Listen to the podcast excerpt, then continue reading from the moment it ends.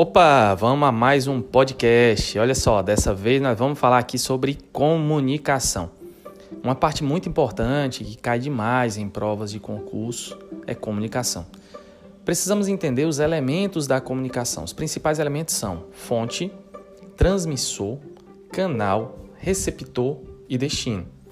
Imagine, eu estou aqui né, como fonte, estou usando é, a minha voz como um transmissor Estou usando um aplicativo para converter isso no podcast, isso é um canal. Está chegando até você através de uma plataforma de podcast, é o, a, o receptor, e você aí é o meu destino final.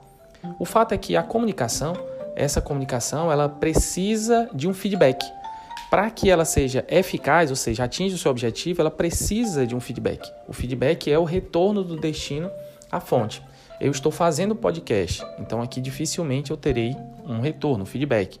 Mas quando esse feedback existe, quando há essa situação desse feedback existente, existe aí o que a gente chama de comunicação eficaz.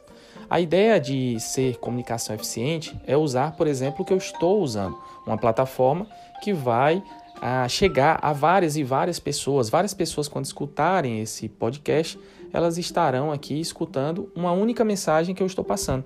Essa comunicação, portanto, é uma comunicação eficiente. Então, entender comunicação, seus elementos, é muito importante para começarmos a entender a lógica de comunicação nas organizações. Nos vemos então no próximo podcast. Forte abraço!